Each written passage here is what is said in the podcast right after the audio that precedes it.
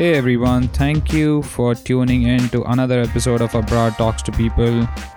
What kind of a narcissist have I become? Referring to myself in the third person. That is pretty low-rung stuff. Hey, but what do you want me to do? Anyway, today's episode, really fun and interesting one with Gabe Beyl.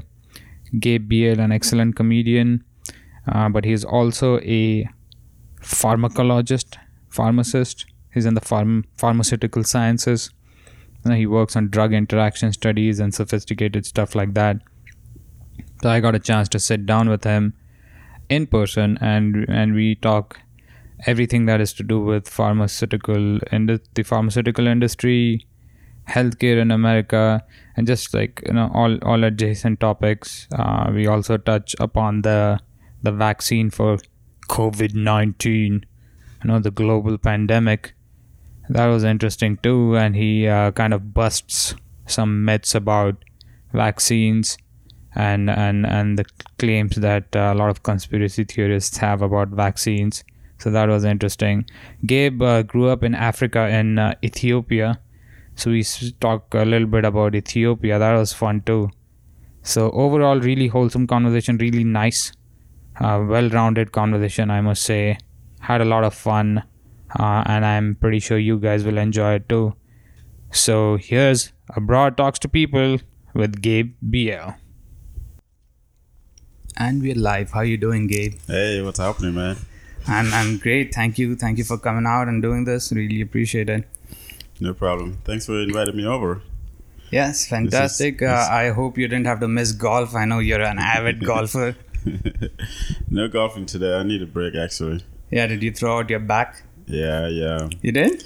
Not really. I just got burned up, Yeah. There's this thing that happened in my eye, and it's been bothering me. Damn, dude. And so, but I used to golf like Saturday and Sunday every weekend, but right now it's just too hot outside. Yeah, it's insane. So, it's insane, yeah. And it's kind of hot here because we had to turn off the AC so that we get some crisp audio recording. I don't know how that's going to work out. It's okay. I mean, it doesn't bother me much. Yeah, me and you, brother. So I'm from India. You've spent your early part of life in Ethiopia. That's right. I think we're built for this. Podcast and the heat.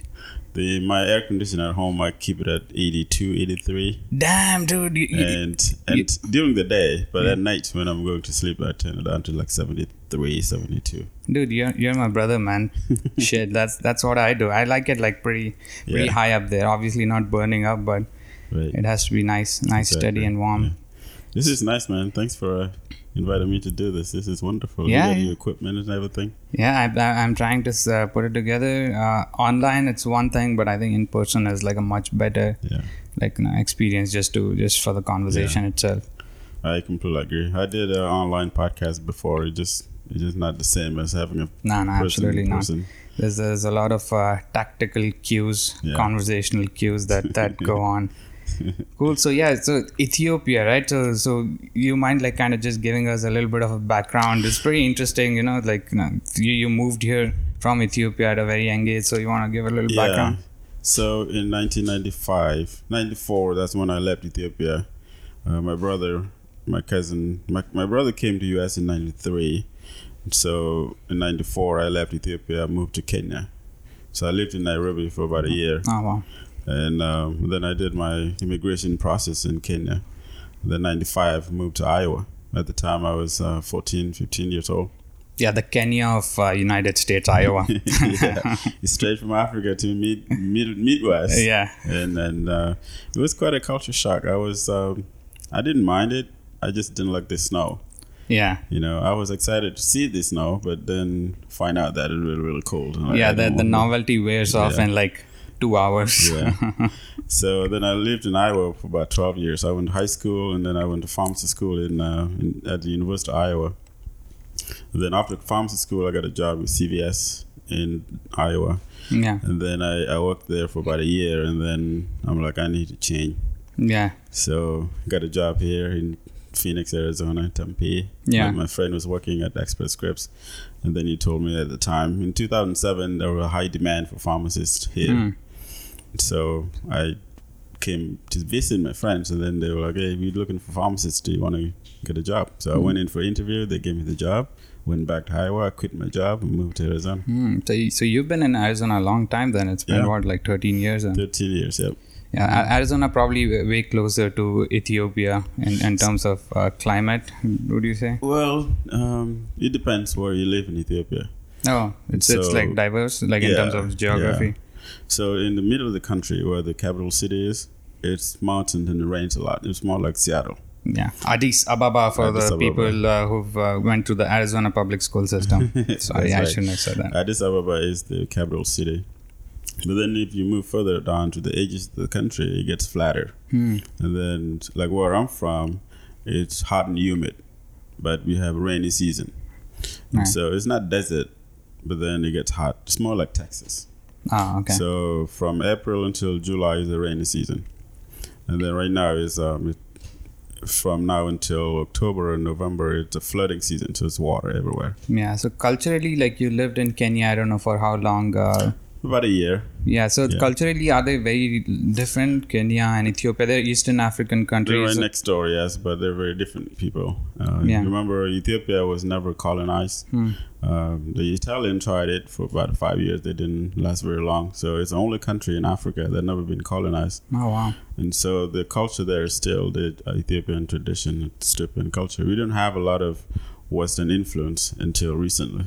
Yeah, but mostly Christian, right? Christian, a little bit of Muslim. Yeah, right now the Islam population is growing. Muslim population is growing in Ethiopia.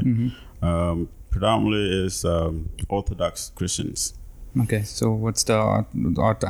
I don't think I know the denominations very well. Orthodox is like the oldest form of Christianity. And so, if you remember, Ethiopia also is related to Israel. There's a lot of Ethiopian Jews, and there's a lot of history that people think that the Ark of Covenant from the Bible is somewhere in Ethiopia. So, I mean, Ethiopia is one of the oldest countries in the world. Yeah, I mean, that's where, like, humanity came from, right? The Homo sapiens, that's... yeah, I go back once a year. You're the real OG. You're OG. You're the OG. You're the real original gangster of the U. Yeah. Sapiens represent.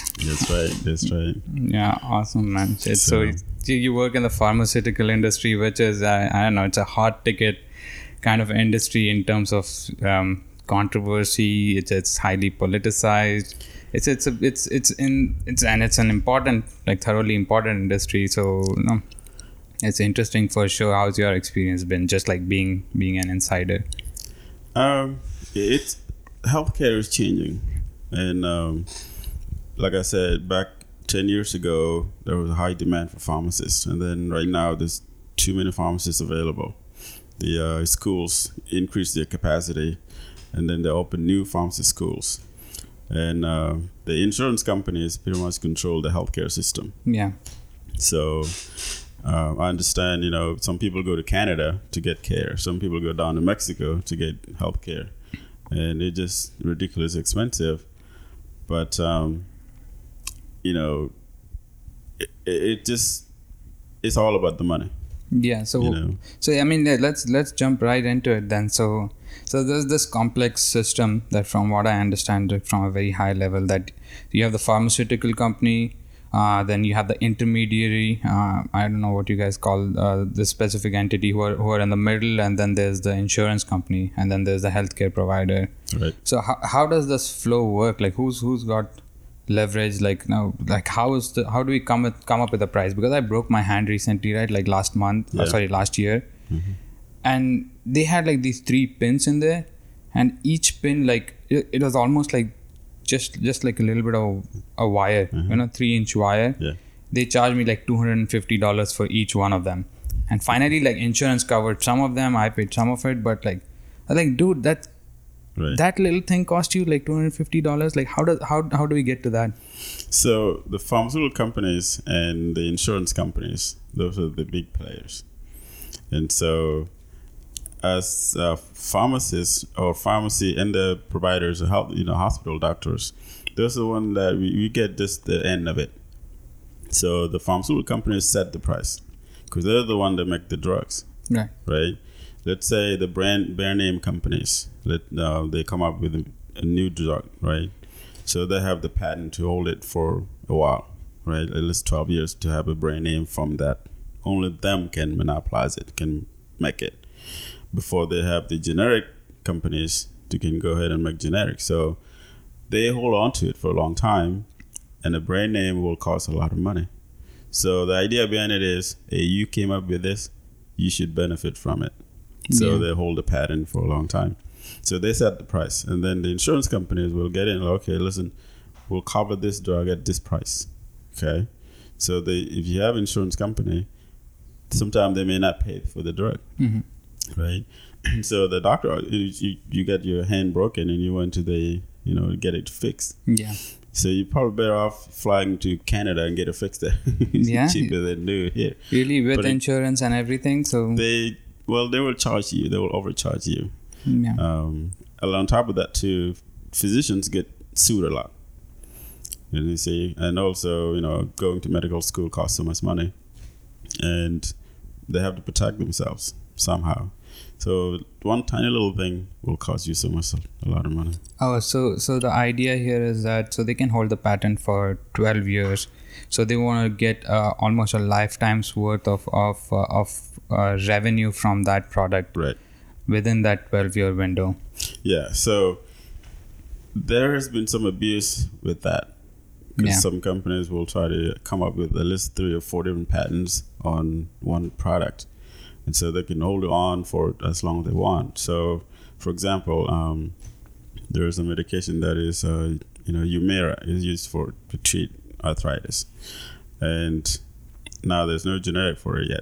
So the brand company will hold on to that for the next 12 years, at least 12 years. So after that, there are laws to govern this. But so some of the loopholes they try to go around it, because big companies, they have their legal department that they read the laws and try to find loopholes and keep it going as long as they can to capitalize on it. Just squeeze out as much as they can, just squeeze that lemon. And then that's when the government comes in and say, you gotta have, patient will need a cheaper generic version of this. And because some people cannot afford real expensive, especially cancer drugs. And right now they're flooding the market with all these biologics that are coming up, What's biologics? If you don't mind, the class of drugs that are, derived from the biological base. And so, and they just flooding the market with them. They're easy to make and they're expensive. They cost a lot of money. So just this whole patent thing then. So, so they want to make money, obviously, the pharmaceutical company. You can't really blame them per se for that. Yeah, They did the research. They came up with the compound. I give them that, yes. Yeah, but it gets complex when you're like, okay, so there's this for-profit organization that you're running, but there's also people dying and there's humanity. Yeah. Like all those factors come into picture. So how do you reconcile that though? Like do we need stricter patent laws? Like what is the best angle? Like from you've been an insider in the industry for so long. How do you kind of make everything work as smooth as possible? Because it's not working smoothly right now. Right. I mean, I guess you could agree with that. Yeah. The healthcare system here is a complete mess. It's there's just like a lot of loopholes and people using it to get as much money they can. So. The patent laws now are based on you can have this much many years to produce generic brand name, and that's it, right? No other companies can produce that product. But the other generic companies are having their own laws also say, listen, we need to get into the market as well. Plus, the patient cannot afford a real expensive medication. So then they do their own generic research, and after 12 years, and say your patent is up, you're done. Now there are other companies can jump in and produce generic version of the same drug, the AB rated. They all have to go through testing by the FDA and have to be approved by FDA. And so after that, then the patient can afford that. Because some people don't have money. Some people don't have enough money to afford. For example, a few years ago, there was a problem with Epipen. Mm-hmm. Epipen is it's a medication that they use for allergic reaction. Mm-hmm. You have a prophylactic reaction. So... and it was running out of it, right? So the person who produced that jacked up the price, went up to like 1,200%. Oh, wow. So I don't know if you remember, you had to go into in front of Congress and testify and say, this, costs so much money, and people need it. And the shortage was not artificial, it was just naturally there was they couldn't keep up. They couldn't keep up with the demand. I think right now they have the generic available for that. Yeah, so that'll do it. You jack up the price by 1,200%. Yeah.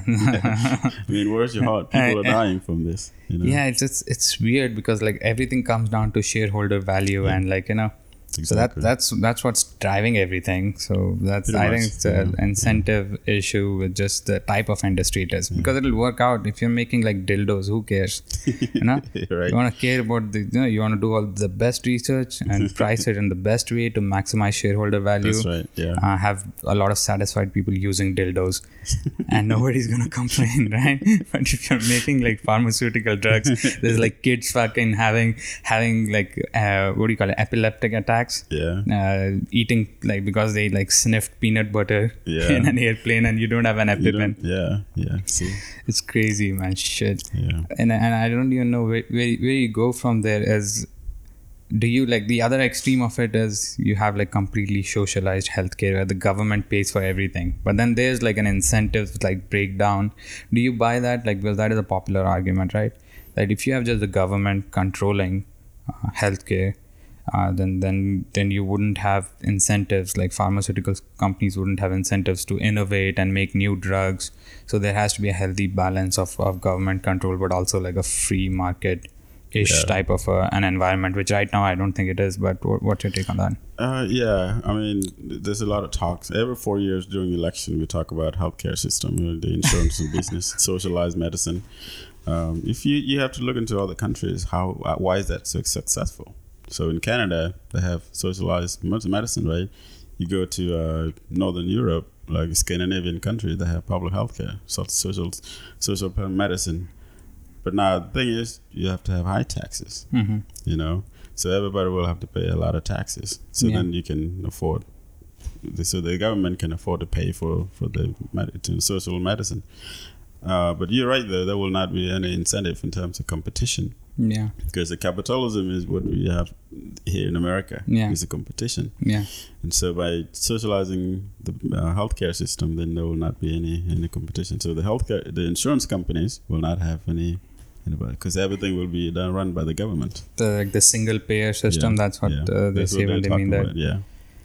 Yeah, so. There has to be some sort of a blend, and I don't think there is enough. There isn't.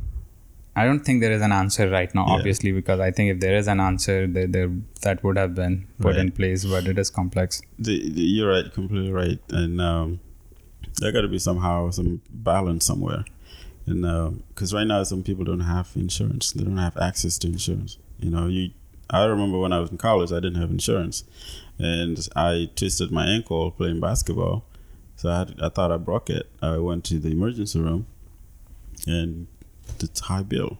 Yeah, it's insane. So I didn't have insurance. But if it was somewhere else, let's say it happened in Denmark or Sweden somewhere, it's already covered. So you just walk in and take, get the care you need. Yeah, and I think, and just without trying to just solve it, because I don't think, again, repeating myself, I don't think there's any immediate solving to be done. Yeah, it's a complex problem, but some sort of baseline coverage. Everybody gets a baseline. Right. Anything over that, then you got to start paying. So maybe that is is a direction you want to look at. Yeah. If somebody's, I don't know, man. If you just broke your ankle, broke your hand, so that's critical. In the sense, maybe a few thousand years ago you wouldn't have died, and you could have just it would just heal and you would be okay. But that's not the kind of world we live in right now. Yeah. So kind of setting a baseline, maybe there's something to that. Yeah, that might solve some problems, sort of like what Obamacare is about, so the Obamacare is saying, everybody must be covered. And for those who don't have insurance, you get a minimum coverage.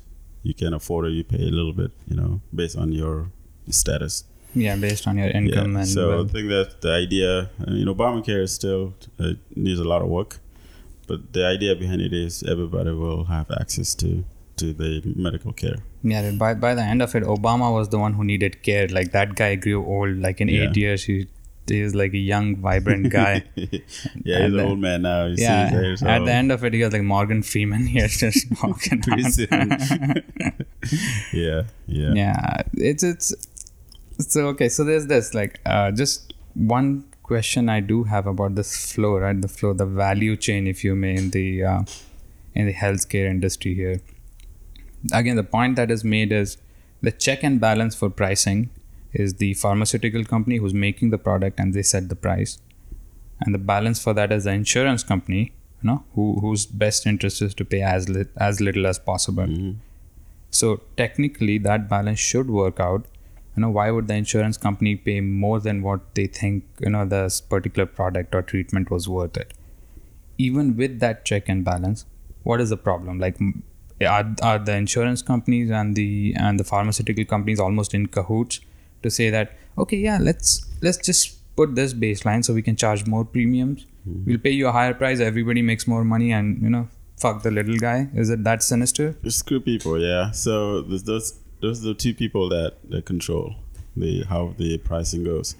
And I don't know if you're taking any prescription medication. So the insurance company will say, try this medication first before we can pay for the most expensive one. Oh, wow. You know? Jesus. And so sometimes they were like, we can't cover for the brand name, but we'll cover the generic.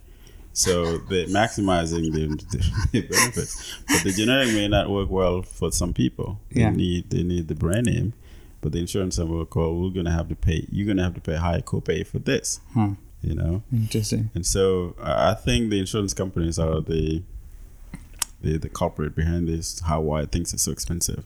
Yeah, but like, they want to pay less in that sense. Then if they really want to pay less, wouldn't they hound, pressure these pharmaceutical companies to drive down the prices? Like, why is that not happening? That's the confusing part. That's the competition portion of it. So you have different insurance companies, you know, vying for the same thing. I see. It's a competition working in the opposite direction. Yeah. So let's say when the brand companies have so much control over one product, so they set their price. That's all. Everybody pays that, right? So when it becomes generic available, now you have different competitions making the same thing. Right. Now the price from brand name is going to go down. Right. Now the brand name companies are not making any money. So they come up with another one. You know? And like, even with the patents, what I've also heard is they just make like a slight tweak, just a little tweak. Doesn't really change, like, you know, how it works. Just make this little tweak. Just add some things in there. Yeah. And then they it's like a comedian. It's like Carlos Mencia, who's like steals a joke from somebody and then just like changes.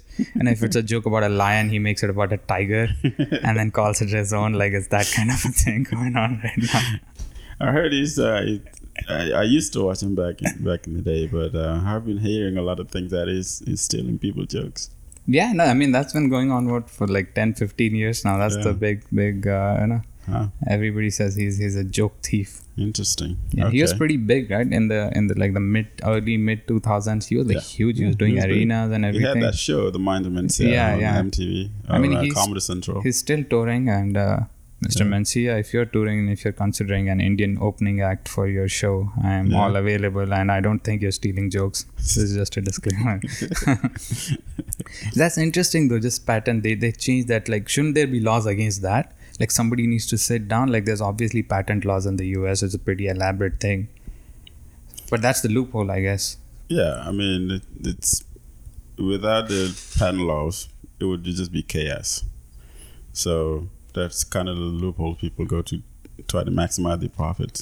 How about we fill up the holes? Right? Fill up the hole. Maybe you should do that. Get that job. Dude, I don't know, man. I don't want any job. Like, that's what I feel like. I just want to chill. Yeah. It's a stressful job. It is definitely stressful. Yeah. So that there's like this, all this patent fraud. But you said like some people like don't respond well to generics as much as they would to brand name. Yeah. What's the difference? Isn't like the active ingredient everything the same? The active ingredient will be the same. The inactive ingredient will change. Will not be the same. There's sometimes the potency level Okay. You know, they may not be equal, but that's why they say, you know, AB rated, not AB rated. So AB rated with the brand name meaning closed, you know, activity. So the idea behind it is cheaper price, active ingredient the same, and, you know, lower the cost. Huh. But some people may not respond well to generics. Like the inactive ingredients kind of... They may screw things up. Or you may be allergic to something that is in the inactive ingredient. Like the inactive ingredient, like the capsule or whatever, like the binding agent. Right. So like a, you know, transporting agent or something that will help the medication dissolve or, you know, stabilize the medication. So, and is there like a different patent on like the complete composition of active plus inactive? Why wouldn't a generic brand just make the exact same formula as the brand name? Well, the production of it is the same. The idea behind it is, you know, it should work the same way, right? Because when the medication in your body, it does this exact same thing. It's supposed to, at least, yeah. Right, the birth medication's in there. It's just that, you know, the potency level may not be 100% equal. Even if by weight, by mass, it's the same, you know, amount of milligrams of the active ingredient, still different. Or, you know, you may have a different response based on your biological function, your biochemistry. Yeah, that makes sense. That makes a lot of sense. But yeah, so now we are here, like, you know, in July, in the middle of a pandemic. I don't know how many times that phrase has been used.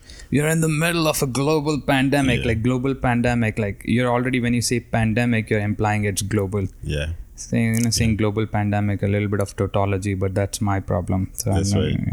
Yeah. And there's a vaccine coming around, supposed to be, and that's the big question. Everybody's talking about the vaccine. We'll talk about the nuts who like think vaccines don't work and they're like, you know, they're evil and Bill Gates is trying to kill you. We can talk about that in a second. But just in general, what's going on with the vaccine from somebody who's actually knowledgeable and not just a jack off at an open mic? Well, yeah. So right now there's a lot of competition with different companies fighting to come up with the vaccine. In America right now, there's a company called Moderna. Moderna has got a lot of money from the government, so then they can focus on coming up with a vaccine. Now, the thing with vaccine is, so far, I think they finished the first stage. They're going to move on to the second stage pretty soon, which means they give the dose to 50 people, okay? So the people who got the actual vaccine produce antibodies, right? So they have to come up with the dosage. So it was 25 microgram, 50 microgram, 100 microgram, and 200 microgram. So the 200 microgram caused side effects. So they're going to drop that. And the lower doses didn't work very well. They didn't produce enough antibodies. So right now the focus is on the 100 microgram dose. So then they're going to apply that to, you know, more people. Larger sample size. Yeah, sample size. So. And then if they still produce antibody, then okay, we can come up with, you know, the last phase of it. Now, another question is, how long do antibodies last? You know, so you can maybe produce antibodies. For some people right now thinking you get the coronavirus, now you get over it, now you've protected. Well, that may not be the case. Some people are getting it second time. Yeah. More because the antibodies that you produce, the idea with vaccine is that your body is introduced to something, right? And then you produce antibodies that in case you get exposed to it again, which means mimicking the virus. Yeah. So, but then if vaccines, antibodies don't last very long, they only last 2 weeks, then it's not worth it. So if you're exposed again, then again you're caught with your pants down again and you get it again. Right? You get it again. So the question is, how long can the antibodies last? And then can we harvest the antibodies and use it to make more vaccine. Yeah, and they're talking about like using plasma from people who already have it. That's different too, right? That's the idea behind it. The plasma is to get out the antibodies that you already produce. So that's the vaccine. Yeah. Like that's the only source of a vaccine. There's nothing that's being like, you know, concocted in a lab. That's what Moderna is working on. That's what a lot of companies are working on, is to come up with the vaccine they can get in the lab instead of harvesting people's plasma. Yeah. And so, but then again, the thing with the coronavirus we have now is we don't know much about it. Mm-hmm. And it's keep changing all the time. That's part of the reason why this belongs to RNA viruses, right. You know. So they keep changing, and it's hard to come up with something that will be effective. So the virus is like changing, trying to survive and trying to multiply as fast as possible. And they change their, what they call the nucleotide, the amino acid sequence. So if you change the amino acid sequence, you change the properties of the protein that comes out. So it changes the reaction to any drug or any antibody also. Yeah. That was part of the reason we had issue with HIV. We couldn't find a medication that works really well because they keep just changing. Mutating. Yeah. Yeah. And so maybe we need better fucking antibodies than the bitch ass weak ass antibodies that we have. Super antibodies. Yeah, interesting, man. Like okay, so that's going on. So there's two sources here. One, like, you know, plasma from existing people that they're trying to use to extract the antibodies, and then there's like a chemical formulation that is also going on. That's working on, yes, yeah. What about antiviral drugs? Like, this is more after the fact. Like, if you get it, like an antiviral is gonna like go spot the virus and like destroy it. Is that like fantasy or is that a real thing? There's a medication called remdesivir. So it's an antiviral. It's a broad spectrum antiviral, right? So what it does is just neutralize the virus a little bit, so then you don't stay in the hospital for too long. So you recover quickly, right? So it's only available in the hospital. The antivirals that we have, for example, for like flu or malaria virus. Malaria is a bacteria. Yeah, okay. It's like a parasite type thing. So there's two ways to look at it. For example, let's take HIV, for example, right? The way it binds, the way it gets into your body, okay? So it binds to the white blood cells, okay? CD4 cells, they call it. That's the immune system. So there's a protein on those cells that HIV lands on, and then it ejects the RNA inside the cell. Right. So there are medications that can block that landing site. So then the virus just floating around in your body and not it's dormant. Anything. It doesn't it's there, but it can't do anything. Yeah, if they can replicate, then they can infect you. Yeah. So the problem is to stop the replication.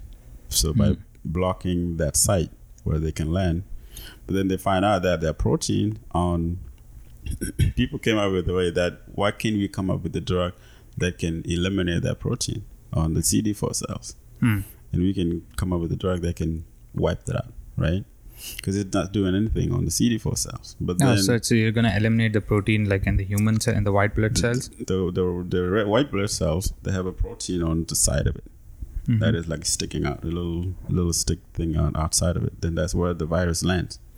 So if you can get rid of that, come up with a medication that will dissolve it, then the virus will not have a place to sit. Yeah, a little bit of a backwards way of thinking about things, but then we find out that. That protein is available in your heart, it's available in your brain, it's available in some other places. So if you get a medication that will dissolve it, now you cause more problems. Now you're like a vegetable just sitting there. Right. Yeah. Or we can, you know, antivirals will get into the replication portion of the virus. So let's say you take it and they bind into what they call the RNA transcriptase. Which is it's an enzyme that helps produce more proteins, viral proteins. So if you can block that enzyme, then the virus will not have a way to produce itself. Right. So that's why we have some antiviral that work that way. And so there's a bunch of different ones that work. But with this coronavirus, there's nothing seems to be working right now. Yeah, that does make sense. It's new and like. I mean, so it's new and it's mutating like from the first time it was discovered to now. So there's been like several mutations. Is that the running theory now? That's exactly what they're talking about. They're saying that the virus that came here first is not what we have now. So they're saying, but this is not proven yet because people are still working theory. Yeah. Initially, there's a group of medication called ARBs. Those are used for blood pressure medication, right? So initially, when the virus came, people thinking, oh, this seemed to be working. People that are on those drugs seem to be working. Why is that working for them? So then now is that gone theory. You know, we don't even talk about that anymore. And so the focus now is on how we can come up with a vaccine.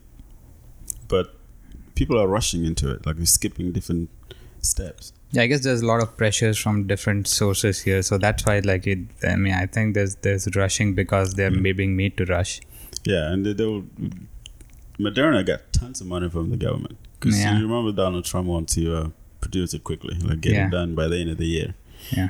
But so there's a lot of pressure. Yeah, you got tons of money. Why is the vaccine not ready? Yeah, only if you could just throw money at the problem and solve it, right? Solve it that way. Sometimes it works, you know, like with a stripper, you throw money at her, you know, everything is solved, but not with the virus. Now she's your friend. Yeah, she's your special friend. Yeah, like with vaccines, we would be remiss if we didn't talk about, you know, there's like a lot of talk. I don't know what percentage of people believe this, but there's like a strong notion in a particular group of the populace that vaccines cause autism and it's a problem. My body, my choice. Like, I don't think I'm going to let the government inject a serum in my body. Like, coming like without the political aspect of it, just coming purely from a scientific point of view. Gabe Beyl, you're the expert in house. Please tell us, is there any truth even remotely to those claims that vaccines cause autism, and should people be worried about going out and getting a vaccine?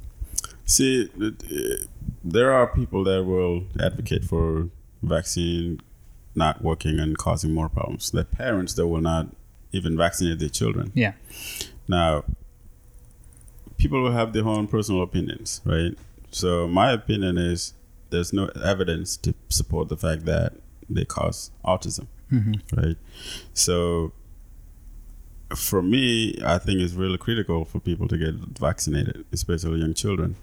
You prevent a lot of issues down the road. Yeah. You're actually protecting your kids for something else that may, you know, hurt them. Yeah. You know? But if you're vaccinated, when I was a kid, back where I grew up, you didn't get vaccination. You did not? You did not. I didn't get vaccinated until I moved to the city. Wow. And so in the countryside, in the villages, I didn't. I think my sister and my brother, they're older than me. Sometimes they would go around and vaccinate people when it's something big, something like the plague or some that is going to kill so many people. Then they would go around and try to vaccinate they're people. Like, it's only killing, 500,000. So I think we can pass on this one. Yeah, so I think the vaccines are really important. And I don't see any correlation between having vaccine and autism in children. Yeah. Beautiful. I think like there's a big issue with a lot of people in the Western world, like in the United States, North America, even parts of Europe, who have not seen like actual like epidemics of diseases like malaria and polio. Like the last guy with polio in the US was probably before like World War II or even before that. I saw dudes with polio. Growing up, like it's gone now from India. It's still there in like a few countries. Okay. But I saw dudes with like stumps for legs, just stumbling around. So like, and there is like I think it's more visceral when you see somebody who has that disease, right? Like I've seen people with polio. Probably you've seen some people with polio back in the day. I don't know. Like you've seen people with different diseases that the Western populace has not seen. So maybe that's why there's a thing of that. It's not real. I haven't seen it. Right. So vaccines have like saved like a lot of lives. Seriously, yeah. And then I feel like in the country we live in right now, the United States of America, there's always somebody that is going to be opposing. Yeah, something. Contrarian. Yeah, there's going to be an antagonist somewhere around there. When let's take for example right now, there's people fighting against wearing masks. Yeah, in public. I'm like, no, it's my choice. I'm gonna. That's feel like they just love to argue. Yeah, it's like even just from a logical consistency point of view, like it doesn't make sense. It's like you can't tell me what to do in public. But no, that's being told to you all the time. Right. You're required to wear pants in public. You're required to stop at traffic lights. Right. Stop at stop signs. Maintain the speed limit. Right. You can't take shit in the middle of the street. Right. There's all these things we already asked you to do. So like there's like in terms of logical consistency, it doesn't make sense. Exactly. The mask is another thing here. And I think it's just a matter of like acknowledging evidence. Okay. And I know it's a pain in the ass. Like I'll tell you, I think everybody will agree it's a pain in the ass. So, and the problem also is the other side, like, people are like, people who don't wear masks, you're murderers, you're killing people. Like, that's a little extreme too. You're like kind of roundabout way contributing to like an entire population widespread, but you're not like going out and murdering people. Yeah. The thing is, you know, people are always not comfortable with a change. Yeah. Something new. People now are talking about this is new normal. And some people will not be okay with that change. And, you know, for example, people used to not wear seatbelts. But then it's a required, no, because you're saving your lives. And like you said, stop signs to take care, you know, take precaution so you don't hurt other people. Yeah, it's a rule set that everybody like kind of co-signs on, and then everybody follows that just for like a normal functioning society. And that's what you give up. Like you are like in the strictest sense of the word, you are giving up your right. Somebody's telling you what to do in a certain scenario, but you accept that because it's reasonable. It makes sense, right? Yeah. It's just public courtesy. Yeah, exactly. You may not get sick from the virus, you may have it, but you give it to somebody who's going to give it to somebody who's going to die. So that's like in China, for example, everybody wears masks. Yeah, it's a socially and if they see you without wearing a mask, it's like, so why? What's wrong? You know, why wouldn't you? So do it's that? The opposite. Like not wearing a mask is a social pariah. Yeah. I don't know how I feel about that, but I guess they're so densely populated that they kind of have to do that. Everybody is so much in closed spaces. That's right. Yeah. So that's a topic people can, whatever you. I wear masks when I go public. Yeah, public places. For sure, man. Like if you're just like in a store, like that's you know, just throw on a fucking mask. And then, there's people that are they're living by themselves. You know, they have other underlying conditions. So they want to go to the store and buy some things, and then they run into somebody who's a carrier. If you're a true American, you spit in their face. You really hog a loogie right into their face. Die, bitch. Like a gun in your head. Yeah. Damn, man. Like this. Okay, this the other main like now big hot issue with pharmaceuticals is the opioid epidemic, right? Oh, yeah. And we're going from one pandemic, now you're talking about a different epidemic. And I'll just tell you this, okay? For my hand, like I was saying, broke my hand, I had Percocet prescribed. Mm-hmm. Great fucking time. Yeah. I agree. It's a great fucking time. It's a good time, but you become dumb. I got like dumber, like by orders of magnitude. Yeah. You know, like I just became like half the human I am is what I felt. You know, I got Percocet prescribed. I took it. Like pain goes away. You feel good. Mm-hmm. But with my friends, I was playing Pictionary with my friends. You know, like where you draw pictures and then I guess what it is. I had to draw an onion. Okay. I spent like 90 seconds sitting there. I couldn't fucking draw an onion on Percocet. I had no idea what's going on. Yeah. I just kept drawing like a circle. For some reason, started drawing a knife. Like my brain wasn't firing at all. So it's a good time, but yeah, man, it'll make you dumber. That's what I felt. It relaxes you, and then you somehow you feel so good, and you want more of it. Yeah, it's addictive in that sense. So before like just talking about the epidemic itself, if you could like briefly tell us, how does it work? Like how does it like alleviate pain? Like does it like alter your mind to like not recognize the pain, not sense the pain? Is that the idea? Yeah. So the opioids, let's say you were on Percocet, right? Whoo, yeah. So Percocet is a mix of oxycodone and Tylenol. Yeah. Okay. So they control the pain from the central nervous system. And so by blocking the pain center, then you don't feel the pain. So then that's when you become sleepy and tired and you feel euphoria or somehow, you know. Mm-hmm. And some people have different response to it. And so that's how people become addicted to it. You take away the pain, but now you feel relaxed and you feel good. Yeah. Right?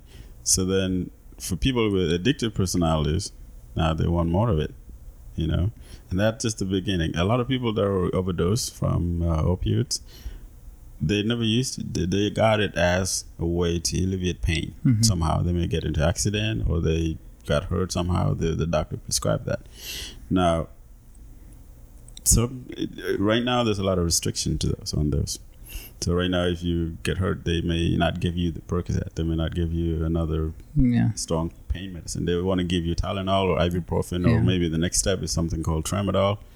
And if those don't work, then they can put you on Vicodin or Percocet.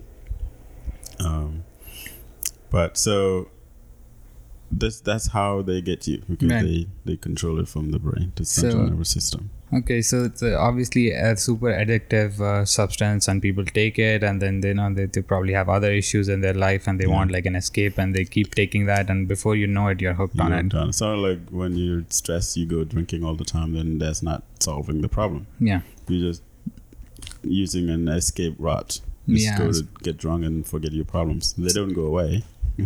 So apart from it being like an addictive substance, like, so what happened in terms of over-prescription that like a lot of people got hooked onto it? So you've probably lived through that in terms of being in the industry. So what went wrong? Like, because there's usually checks and balances for things like this. There was an over-prescription on the pain medications, and there were some people in Florida, some dentists, they just prescribing all that crap. Of course, Florida. Where else is it going to come from? And then on top of it, also money too, because they cost a lot of money. So I feel like when people they exaggerate their pain level. Mm-hmm. And so you go to the doctor's office and say, this is hurting. It's, what level are you? They just make it so high, like you can't even move and anything. Mm-hmm. So they're, okay, well, based on your pain level, we're going to prescribe you this. And then people just lie about how painful something is, right? Yeah. So then they find loopholes, way to get the prescription, and then the physicians also at the time just prescribe it. They don't even ask questions. Yeah, so and here we go. So they have an incentive. Like I've heard theories about how there's an incentive for the physicians to prescribe certain opioids because of the pharma rep, you know, who's talking to them. If they sell like a certain amount, they get like a trip to Tahiti, like all of those things. That's also a factor. Not supposed to, but you know, like you said a little bit ago, it's the loopholes. Yeah. So if you can benefit from something, you're gonna find out loopholes to screw things up. Yeah, they can't wire you money, but they can send you to like a conference in Hawaii, like that kind of a thing. Give you a gift card, or you know, say we'll take you here and there. And there will be always some people that will abuse the system. Yeah, you know what I mean. But at the same time, you have to understand that as a physician or as a pharmacist, also those products must be regulated. You can't just over-prescribe things. And as a pharmacist myself, our job is to make sure that we fill the prescription properly, to make sure that whatever is prescribed is the right thing that we give to the patient. And if the prescription is coming from a legitimate prescriber, a lot of time we're okay.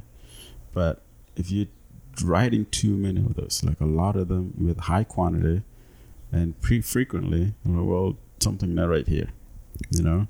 So that's when we kind of like become the police of the opioids. So you can't dispense this anymore. Like the pharmacist, step in? You would say, no, we can't prescribe. You can't dispense this anymore. It's too many and something not right. Because that could be... street values, because people will get it and sell it for on the $10 street for a lot of money. Yeah. And so you kind of have to combat that as well. So how different is you know, like a Percocet or any oxycodone? Like I don't know if I'm classifying them correctly. How similar or different are they from like actual heroin? Well, so heroin is a class 1. Right. Okay, so it has severe high addictive property to it. And Percocet, oxycodone, fentanyl, those strong opioids belong to class 2. Mm. So, and then you go to class 3 and class 4 and 5. Yeah, like chemically, how different are they? Just like not getting too technical, but is it like similar? Because that's what I heard. That's basically giving people heroin. Like, is that there's some truth to that, or is it exaggeration? If you combine certain things, you'll get the feeling of heroin. Ladies and gentlemen, get your notepads out. Take notes, please. And so, but yeah, if you combine different classes that will make you have the heroin feel type thing. Right? So I'm not going to tell the dude, come on. You can't leave us hanging like that. And so, but then you become addicted to that. That's, you know, causes serious issues. Okay. And so, like right now, so like what I said, my job is to make sure that I dispense the right thing. And then if I see three different classes of medication that will combine and give you that for the heroin effect, then we'll get like, no, you can't do this. No. That's when we'll tell the doctor, you know, listen, this is not a good combination and we should do it this way. Get rid of one of this drug and give something different.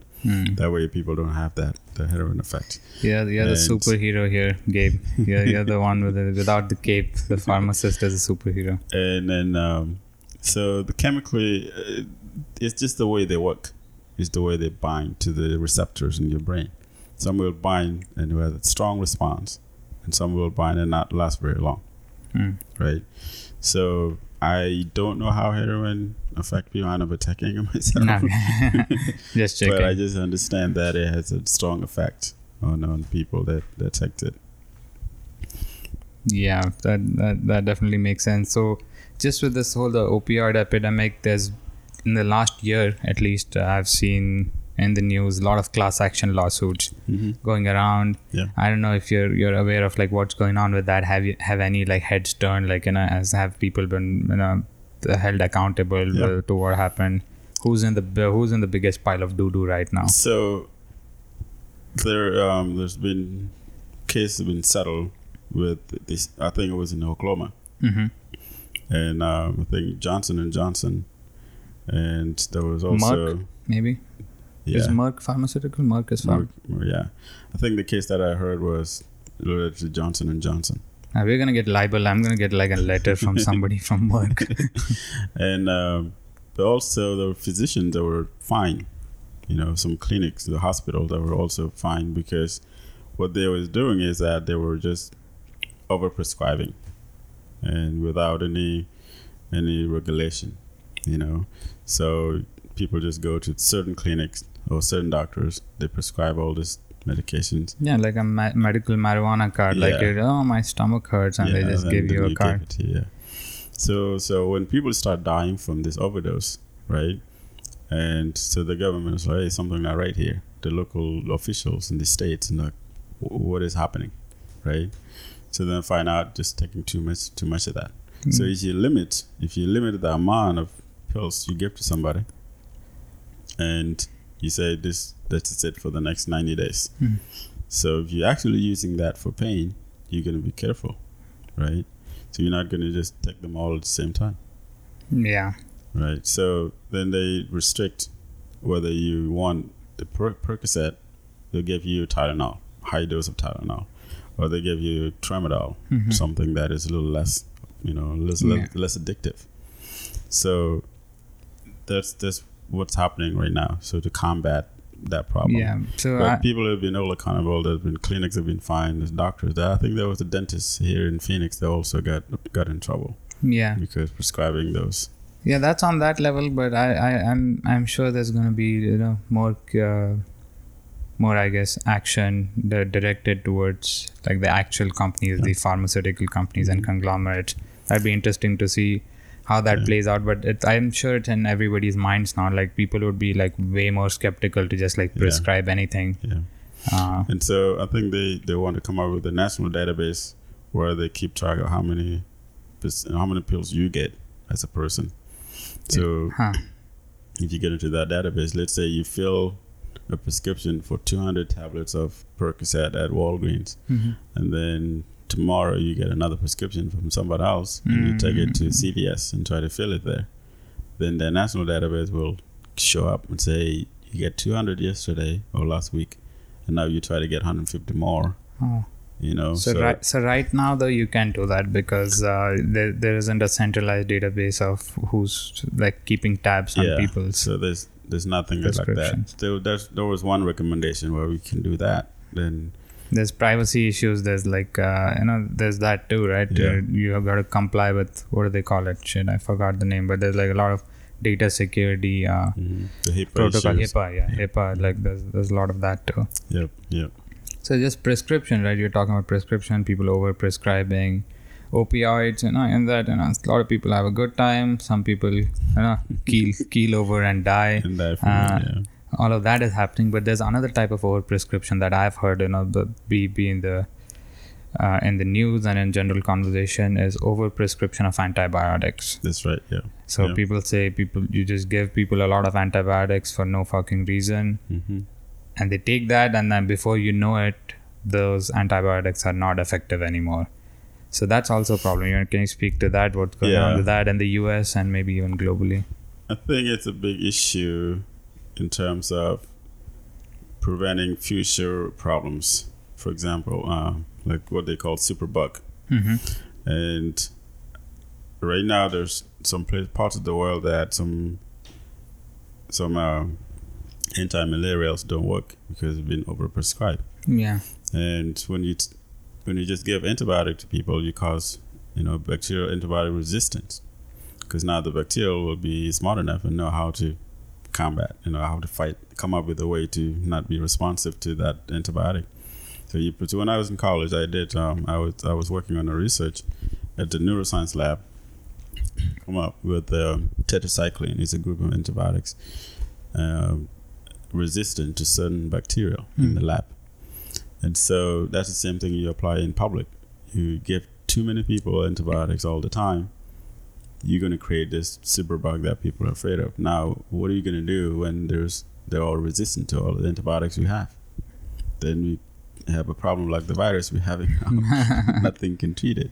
Yeah. So there's a program, like a progress that people try to put into place right now, is to decrease the amount of antibiotic that we prescribe, and only prescribe it when you actually absolutely necessary. Yeah, and that's so is there any impact from the food supply? Like there's talks about there's antibiotics that you give to livestock and chickens and poultry and all of that, and that is now in the system, and there's people eating that food, so now they are resistant to antibiotics. Like this comedian, I don't remember whose joke it was, like really funny joke, is like, don't remove antibiotics from chicken, that's the only, I don't have healthcare, that's the only source of antibiotics for me. I go to McDonald's every time I have a fever, like that kind of thing. Chicken wings. Yeah. But yeah, it's a big problem too with the farming industry, that they use antibiotics on, to protect the cows and chicken and pigs and things like that. And then, people talking about that may cause resistance as well. Like you're right. So you inject chickens with tetracycline, for example, or something else, right?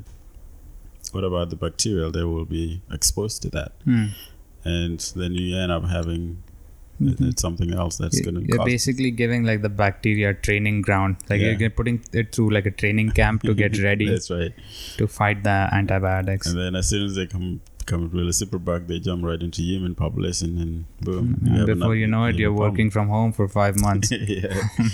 Even right now in China, they kind of start banning this wet markets where they're selling live animals. Yeah. And I think that's part of the reason we have the virus here in the country right now, is it comes from that part of. Yeah, for sure. Yeah, the wet market, they say they closed them like when it happened in 2003, then they opened it back up again because there's pressure from those local whatever communities, because that's their thing, like that's what they do. They eat snakes. Yeah. They put with chopsticks, what are you going to do?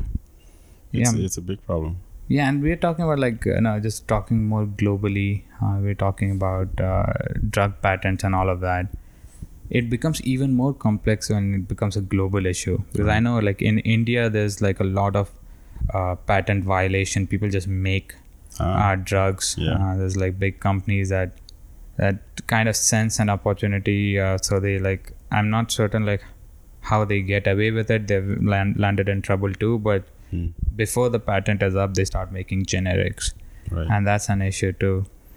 So like you said, it is a problem, even just if United States was just in isolation, but it's a global world, you make things all over the place. Yeah. Even here in America right now, you get some of the medication from India. Yeah, for sure. Yeah. So, and on top of that, also cheap labor. and people, you can make the same quality of drugs somewhere where it's cheaper to do, and you make tons of money over here. Yeah, same reason why, 99% of everything that we use is made in China, so it's more economically viable. Yeah, but there's this whole aspect of making drugs in China too. Like they were talking about that the US has a large dependency on China for even drugs, critical drugs, and they're trying to change that because it's almost like China is your quote-unquote enemy. I don't know how people classify that. Like, there's like such strong trade. Yeah. Or they're your enemy, but they're making your drugs. Right. And then I think that was an issue when there was economic war going on between China and US. Yeah. So, the President Trump would say, we're going to put tariff on Chinese products. And the Chinese say, okay, we're going to do the same thing. But we get a lot more of our supplies from China than we give to them. So economically, they control the money. They actually control what. Oh yeah, 100%. And we get a lot of things from there. Like the only resort I think the US has is, okay, so there's this huge dependency on China just for like day-to-day function, like everything. Mm-hmm. Even if you make the drugs in America, you probably like the machine that's making the drugs is probably made in China. Somewhere in China. Like there's no end to this, and I don't even know like how we got to this point, but that's a different discussion even. Yeah. So there's like this huge dependency on China. So like only way the US can get out of this is like bomb China or something. That's the only. Yeah, but then you're going to run out of supplies. Yeah, you're going to run out of supplies. Yeah, you want to like just clear the ground and start all over again. And that's a big topic that when there's election year, people talk about, we're going to bring our back job, bring all the jobs back. And well, you're going to bring all the jobs back, then you're going to hire a lot of people with a high price and a lot of money. It's cheaper to do somewhere. Yeah, that's the thing. Like if you're like willing to pay 5 times as much for everything that you buy, mm-hmm. Yeah, let's do it. I don't think people are. This is like, again, you can't put the genie back in the bottle. Like it's out now. Yes. If something costs $3, you're not gonna pay $15 for that. Right. It's not happening. So then that's how like the just the general forces of economics and just market forces work. It'll go and like find this point to settle on whatever the maximum like lowest possible price is. And then people right now are skeptical about the quality of drugs that are coming from China.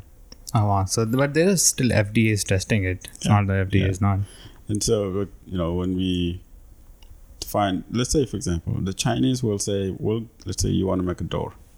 Okay, the Chinese will, we'll make you a door, right? And we'll make you a door with this price. And let's say you want a door that costs $15, for example.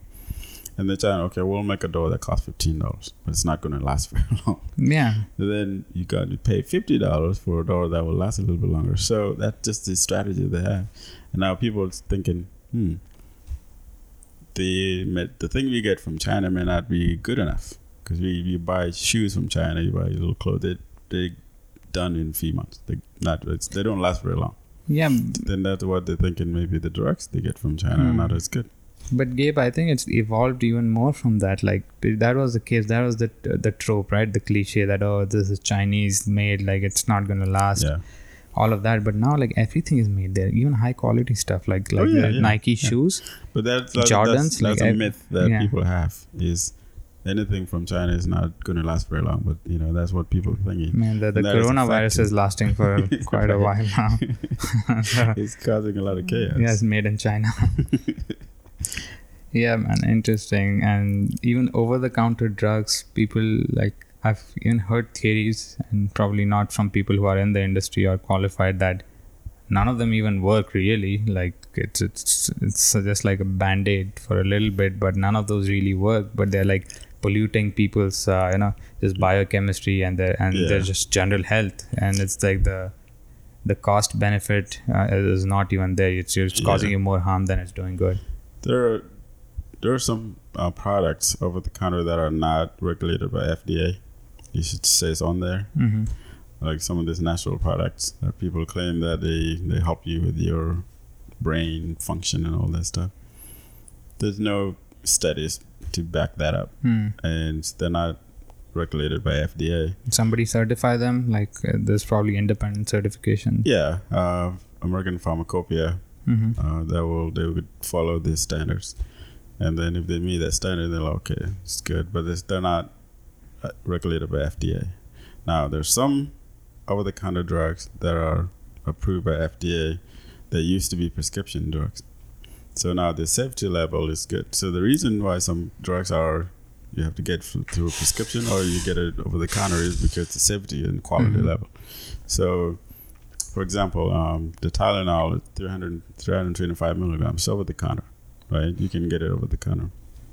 But the high dose of ibuprofen, 800 milligrams, is too high of a dose. It can't be over the counter. The 200 milligrams is over the counter. You can just take 4 of them. Yeah, you can do that. Yeah. And so the safety level has been determined that it's safe for the public to use without being monitored by a clinician. Yeah. And so those are regulated by FDA. Yeah. But there are some just bunch of supplements out there that just will cause your liver problems. Oh, yeah, dude, like the big one, like which I used to use, this is what I inherited from my lineage for being Indian, and maybe because of my poor food choices too, I have like really bad heartburn, right? Yeah. And I used to take Zantac for the longest time, right? Yeah. And then I see this thing in the news. They're like, you know, it's recalled, it's being recalled, it's being pulled out because there's like some traces of carcinogens in it. Yeah, they can cause cancer. I'm like, dude, sometimes I have heartburn so bad, I rush to the medicine cabinet. I'm like, fuck it, dude, I'll take my chances with cancer. Just give me 300 milligrams of ranitidine stat. So Zantac works for you? Then. Yeah, just that. It works like a charm. Like I take preemptively, like when I'm like planning to gorge, you know, I do like a preemptive strike. But I've not in the last few months. What about Prilosec? Prilosec doesn't work? Oh, is that like Pepcid? What's the Zantac is the H2 inhibitor. They call it the H2 inhibitor, which means it blocks the antihistamine, the hydrogen from coming into your stomach. Prilosec and other what they call PPIs, they block the acid production. They block the excretion of the proton, which means that hydrogen proton into your stomach, that it decreases the acid, you know. So that's probably better. You're saying like more direct to the point kind of. Given what's happening right now with the cancer, so I would switch to Prilosec. What's the brand name for that, or the brand? It's Prilosec, but it's called omeprazole. Omeprazole you can get over the counter too. The load, I think, 20 milligrams. Yeah. What's Pepcid? I think Pepcid is. Pepcid is yeah. It's also. Like it belongs to the anti-group, yeah. Oh, God damn. So it's not the same. You can take Pepcid. Yeah, I mean, yeah. Pepcid right now, I think there's nothing wrong with it. It's Zantac. The ranitidine, that is what causes it. Dude, that like, I shit, man. I've been taking like ranitidine for like a good 6, 7, 8 years even. The thing is, I don't know, maybe the chances of getting cancer from it is very small. Yeah, but they just find out the potential of getting a cancer there. So then they pull it out to just to like at least like save face, like that. Hey, we are taking action. We are doing something. Gonna do something about it and do some more studies and find out if it is actually the one causing cancer. Yeah, or if we can fix it and get rid of whatever the carcinogen that is in there and reformulate it again. Yeah, like the whole unregulated world. I'm pretty sure Zantac was regulated. Right. It used to be a prescription. It used to be? Oh, wow. So just going from there, you know, you're talking about unregulated things that are sold over the counter. Supplements are a big one, right? Like that word even is so like broad. Yeah. Everything is a supplement. You can supplement anything with anything. It's like a genius marketing stroke to call it supplement. It's very positive. Yeah. No, you're doing something. Why not supplement it? It helps your body. Yeah, it's just a little bump up. Just a little, you know, turn the knob a little. That's right. Yeah, so it's a very nice word. So whoever did that was a genius. Marketing strategy. Yeah, so... But that's like a wild, wild west. Like, you know, this protein powder, protein shakes. Then you got your, like, you know, protein bars. And then you have, like, vitamins, multivitamins, and B12 and omega-3s and all of that. That's so. What's your take on that? Like, do they work? And, like, I mean, that's a broad statement. But this is what kind of regulation is going on there? See, there's a lot of supplements out there that some people just make. And they say, this will help you do this. If you listen to commercials, they will tell you all the positive things about it, right? And then at the end, they're like, okay, this is not regulated by FDA. Yeah. Right? So you're taking risks on your own. You can't hold them accountable. Even if something happened, you can't sue them now because they didn't go through the whole testing strategy. It's because they like cleared it up like ahead of time. They're like, it's on you. Yeah. Wow. So fine writing somewhere on the bottles, and some people think they work for them. Mm-hmm. I mean, I think it's a psychological placebo trick. Yeah. And so that would placebo effect. I don't really take supplements, mm-hmm. and I just don't think they work. Yeah, like you don't think like just like multivitamins. People say, oh, it's insurance like against like you eat a healthy diet, but just take a one multi every day, and that'll cover you. I don't know, maybe take omega-3s because brain function, heart function, that kind of thing. I think those will have positive to some degree. Multivitamins, for example, and it will depend on how many vitamins are in there. And I sometimes recommend vitamins to people. Mm-hmm. And long-term wise, because vitamins are sort of like this source of energy for your body, mm-hmm. right? Your body needs the vitamins to function. Yeah. And so I'm okay. I'm comfortable with multivitamin people taking those. It's just all the extra stuff that I'm not really sure of, They say, oh, they will help you with memories. You're going to improve your brain function. Yeah, like nootropics. That's a big thing. People take nootropics. What they call a Prevagen. Prevagen is always helps your neurons fire faster. I don't even know. If, like on a biochemistry level, it works somehow. Yeah. That. I'm not sure about that, but but it's a big industry though. Multi-billion, hundreds of billions of dollars. A lot of people got into that business and opening their supplement stores. And people get it. People buy that stuff. They don't have to go to a doctor. You can just walk in and get supplements. Yeah, I do take omega-3s because I feel like, I don't know. I mean, that is an essential, essential fatty acid that you need to get from your diet. Fish oil, Yeah, so I take like an algae version of it. Okay. Doesn't taste as disgusting as a fish oil. Yeah. But remember that used to be a prescription too. That used to be prescription? Right now they have the high dose of it. They call it Lavazza, omega-3. So it's a fish oil. Yeah, it's probably like for people who... So are they trying to treat something with that? It helps with the triglyceride, like fatty acid. It helps with the fat in your system. So yeah, if you have high triglycerides... you can take that omega-3. It's supposed to help, sort of like fish oil. It helps supposed to decrease the cholesterol level. Yeah, and it's just a thing of... You can't eat a perfect diet. That's not even possible, right? Like, how do you get like the right amount of omega-3 fatty acids and omega-6 fatty acids, and that converts to EPA, DHA? Like, how do you even in America, that? Everything is processed food. Mm-hmm. Everything is just it's polluted with something. The food that we eat, like you said a little bit ago, you inject antibiotic into food, and to the livestock, and then ultimately end up to be all polluted. So fresh fish. Mm-hmm. Fish has all the amino acids that you need. I eat a lot of fish. Back, in Africa, things are fresh. We eat a lot of vegetables and, fruits and things. That's fresh, organic, nothing messed with them. Mm-hmm. I feel like here in America, it's difficult to do because you get all the snacks and you get processed food, already have things in them. And it's hard to come up with a balanced diet. Yeah, I mean, there's some advantages, I guess, to processing food. You can get more calories and there's no malnutrition. You can cover the basics. Right, you can just cover enough that people are not malnourished.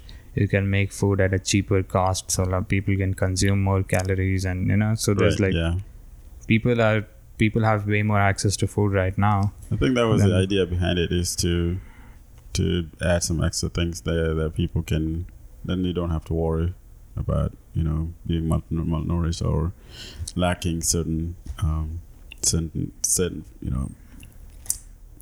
vitamins that your body needs. And then before you know it, now you have Oreos, cookies, stuffed brownies between chocolate chip cookies, and then people are going wild. That's right. Yeah, but I think it's just hard, because these scientists who are sitting down and making these foods hyper palatable. right? Like they're basically, I guess, doing fMRI scans and like trying to figure out what parts of your brains light up when you eat a certain thing, and they can just tweak it just right. Just like you do that with drugs. They're doing that with Oreo cookies and just like making it like as perfect as possible. Yeah, maybe you should come up with something like that. If you can come up with a protein bar that will do that, you'll be good. Oh yeah. You'll be gold, man. Yeah, I think the problem is like a lot of those ingredients, like they suck. Like, you know, you're using like aspartame and artificial sweeteners and stevia. All that sucks. Like you can't like it's as hard to like generate that palatability. So, but yeah, that is interesting. Sit down with a few. I don't know who you need. You need a chemist. You need a chef. You need somebody that will analyze the chemistry in the lab and try to come up with what is good. Gabe Beyl, I think we're on to something here. Yeah, it's interesting, man. Like, and there's like, so there's supplements. That's the bane of the Western world. But like, if you go east, there's Eastern medicine. Like that's like a different type of quackery. Like there's like some ancient medicine, ancient wisdom has some weight to it. But there's things like homeopathy and there's Ayurveda, which is, you know, like Vedic Hindu, like, you know, ancient wisdom. They say there's a lot of good things out of that you can extract, but there's a lot of quackery too. There's Eastern like Chinese medicine. Okay, I'm pretty sure there's like, you know, local like tribal African traditions of medicine. Yeah, I mean, I think you'll find that in a lot of places, like you said, Eastern medicine. I'm sure in India they have things like that, right? Oh yeah, it's like acknowledged. You can do a degree too. You can get a degree in Ayurveda. Really? You can get a degree in homeopathy too. Okay, yeah. I probably have friends who are doctors, but they are homeopathic doctors. Right. But they say like doesn't even work. Like doesn't make sense. Like, do you have any knowledge of like what? Because that's also a trend, right? People say, you know, we got to look at the ancient knowledge. Ancient knowledge is good, which is not. I don't think it's necessarily true. Ancient people didn't know shit. Like they're living in huts. You know? Dude, you live in like a 34-story apartment. I think the idea behind that is the holistic approach, and then I think that the homeopathic medicine is that's their doctrine is the holistic approach. Look at the human body as a whole. Yeah. Instead of treating one at a time, one little part. Yeah, that makes sense. So that's the policy, that's the way of approaching the medicine they have. So I think that works if you're like, you know, doing it, you know, a priori, like ahead of time. It's more preemptive. But after the fact, dude, if you're like, you know, cholesterol is high, your triglyceride numbers are high. Right. You're not looking at holistic. You want to get that gunk out of there. You got to figure that out first. Yeah. So I think that's when you combine the two, you know, for those people that believe in a holistic approach, like, you know, homeopathic medicine or Eastern medicine, a traditional way of fixing things. Then when things don't work, that's when you kind of like combine with the traditional medicine, like what we have here. Yeah. I know some people in Africa too that they may not go to the hospital. They want to go to the village doctor. Yeah. The medicine is it like a shaman? They call it. Yeah, no. Consult a shaman. Yeah, our shaman is Wolf Brown. That's right. Wolf Brown. He's a shaman. Yeah, that's an aside. Yeah. That makes sense. But like you know, you mentioned regulation so many times here. That shit is not regulated though. I mean, I don't want to like offend anybody by calling it shit, but there's not a lot of empirical evidence backing those methods. No, it's just old belief. I think that's what it is. It's just the old traditional or ancient medicine supposed to be, you know, working. I don't know. It's not. I don't think it does. Yeah, and like, you know, maybe it does too. Like, you know, there's chances something works because it's come out of some sort of experimentation, but it's not designed, and there's no scientific method that doesn't apply to it to do that. Because see, right now in India, there's like these guys, like there's this guy who's like a yogi. Okay, so he's a yogi, but he has like a lot of product, obviously. Okay. He's essentially a multi-millionaire, if not a billionaire. Not a billionaire, probably his whole entire empire of supplements and Ayurvedic medicines is probably to the tune of like $100 million. Yeah, pretty rich guy. Wears like an orange robe. Yeah. He does yoga, and he's like, you know, he promotes ancient medicine and ancient health. Right. He just came up with a thing that says, oh yeah, I came up with a cure for the coronavirus. It'll work. Okay. Just take this little, like this concoction. Yeah. Take this for 3 days, 7 days. You'll be fine. You'll be cured because, and their example is my friend got cured. Okay. But that's an anecdote. There's no like, nobody's testing that. Nobody's putting that to the test. Right. At you know, if it's all herbal and there's no side effects, at worst, nothing is going to happen. But if there is something, you know, that people are allergic. Yeah. Why not? But no, there's the opposite of that too, is what I was saying. Like, if there is something that will harm somebody, yeah, somebody should be looking into that. Right? Well, yeah, definitely, yeah. And then, like you said, you know, it's not regulated, right? Mm-hmm. Nobody's responsible for whatever happens. That's his idea. It's interesting you mentioned yogi. I listened to this guy. What's his name? He's from India too. He goes around the world and then Sadhguru. Sadhguru. That's it. Yeah, I listened to him, and he has a very unique perspective on things. Very interesting guy, and really smart dude. He's definitely a smart guy. He's got like really good philosophy about things. Yeah, he's got a bias, which which kind of irks me. Like he has this like bias of how, again, the same thing of how Eastern and ancient is good. Yeah, which like just strictly logically speaking, that's not necessarily true. Like how do you know that? Right. It's just his internal bias that comes in, and he says everything. You know, there's good explanation, and he's very articulate the way he speaks. Mm-hmm. Speaks in a certain tone, right, so he'll soothe you in. He has the beard and the whole thing. He's sitting like at on a stage, and everybody's like down below. So there's a lot of like illusion around it. So you put him in, so he's like in that space. Yeah, he's smart also. He's witty. Mm-hmm. He shuts down. All that is good. But I think I'd be very skeptical to filter things that he says. Yeah. You know, I listened to him on some of the shows on YouTube and things, and he has a very unique way of seeing things. And I find out that he drinks milk with cobra venom. Really? Yeah, he takes the venom. Interesting. And put it in his milk and drink it. Oh God! And so I've seen him on videos playing with cobras, and he was like, they're not gonna bite you if you respect them. You're not afraid of them. Like, I don't know, man. Yeah, that's not how it works. Like the reptile is like almost a lower form of life in the sense of its cognitive ability. Right. I don't think it's reciprocating how you behave. Yes, I just like, man, I don't know if you can. I'm never gonna drink milk with venom. Yeah, no. As a pharmacist, no, nonetheless, yeah. Uh-uh. One of my projects in college was snake venoms, snake treatment, mm-hmm. treatment and bites.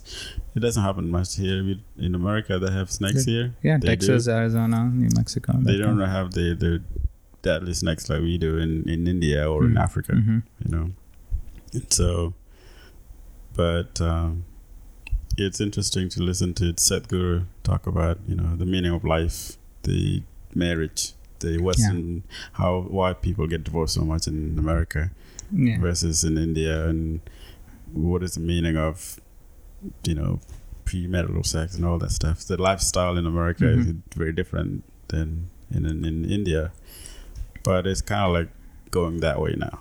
Yes, it's getting modernized, westernized. Yeah, there's more access to resources, there's more disposable income, so people want more freedom. Right. That's what it comes down to, more individual freedom, individual thought, individual liberty, right? And that's why things are like the way they are in the US, because each person has they have their own rights, they're their own person, they think for themselves. Right. But like in countries like India, and I don't know how much about Ethiopia, but if it's like a community type of living, you're thinking about the community. Yeah, you follow the tradition, you follow the culture. So even if it is at the expense of the individual, as long as the community as a whole is better off. So there's like trade-offs on both sides, and that's what I was saying, like you got to be careful with like somebody like a Sadhguru, because he obviously has an ulterior motive, if you want to call it that. He has a philosophy, he has a thought which is backed in certain tradition, and that's what he's speaking from. Okay. Yeah, about very nebulous things, general philosophy, I like him, he's got good philosophy. But then when it comes down to some like really practicable things that you can like actually apply in your life, I'm like, dude, I got to back off right now. Like the snake venom thing. Yeah, it's like a crazy, he's probably not recommending it, but it's like a crazy thing to show to people. Yeah. Like, what's the point of that? It's so weird. Yeah, the whole marriage in the institution of marriage in India versus the US, there's like 50%, 60% divorce rate in the US, maybe even more, and like 4% divorce rate in India. Right. That's not necessarily a good thing though. And I have a joke about this too. Like I say, they think arranged marriages are the reason why there's low divorce rate in India. But it's actually, the thing is, nobody's arranging the fucking divorces. That is the problem. It's people like really just living in really bad marriages. Yeah. They're like, dude, what am I going to do? Like, they don't have the autonomy. They don't, they're stuck in unhappy marriage. And they can't get out of there. They don't have the individual, liberty. And even if they have, the perception of that individual liberty, they don't have enough, the sense of confidence in their self to even go ahead and do that, and there's huge social stigma that's involved with that. Right, and it's kind of the same in Africa too, where I'm from. Divorce rate is very rare, but at the same time, they're stuck in an abusive relationship, they can't get out, and if they ended up getting divorced, they have hard, especially female, they have hard time getting remarried. Yeah. Because now you divorce that person. But here in America, people are like, I don't want to be in an unhappy relationship. Yeah. I deserve to be happy. I deserve to be with a better person. I got to go to get a lawyer. Yeah, and that goes to the other extreme. So those are the two extremes of the spectrum here, where you're like, if you want to just pull this switch. Oh, sorry. Okay. I should have put it in airplane mode. Why did I do this? I ruined my own show. It's okay. I'd have to probably go back and try to cut that out, but it's fine. It's organic. It's a natural organic conversation between Gabe Beyl and Abrar Maniar from different walks of life. This is interesting, man. Yeah, I love this. Yeah. I feel like I'm Oprah. Just like right now. You got your own Oprah show. Yeah. Yes, sir. Yes, sir. It's interesting, man. Like just the your background with being from Ethiopia. I don't know much about the Ethiopia. Like I know, I know the capital city because I had an obsession with just memorizing the capital cities of all the world because I was like a nerd like that. But how is it like? What's unique about Ethiopia? Like I know because people bundle Africa together. Oh, he's from Africa. Yeah. Look, like Africa is like such a huge place, just like in terms of geographic land. 50-something countries in Africa. Yeah. And the thing with Ethiopia is that Ethiopia is very unique, and it is the fact, like I mentioned in the beginning, is it's not colonized by European, right? And the Ethiopian tradition and culture is still very rich, like it is, like it used to be, and they have a pride in that. What makes Ethiopia unique is they have kind of pride that we defended our territory. We never let any invaders come in and take it over.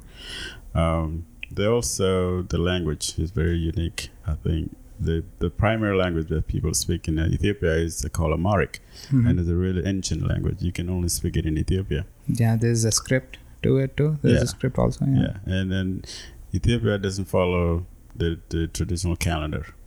It's not 2020 right now in Ethiopia. It's like 7 years behind.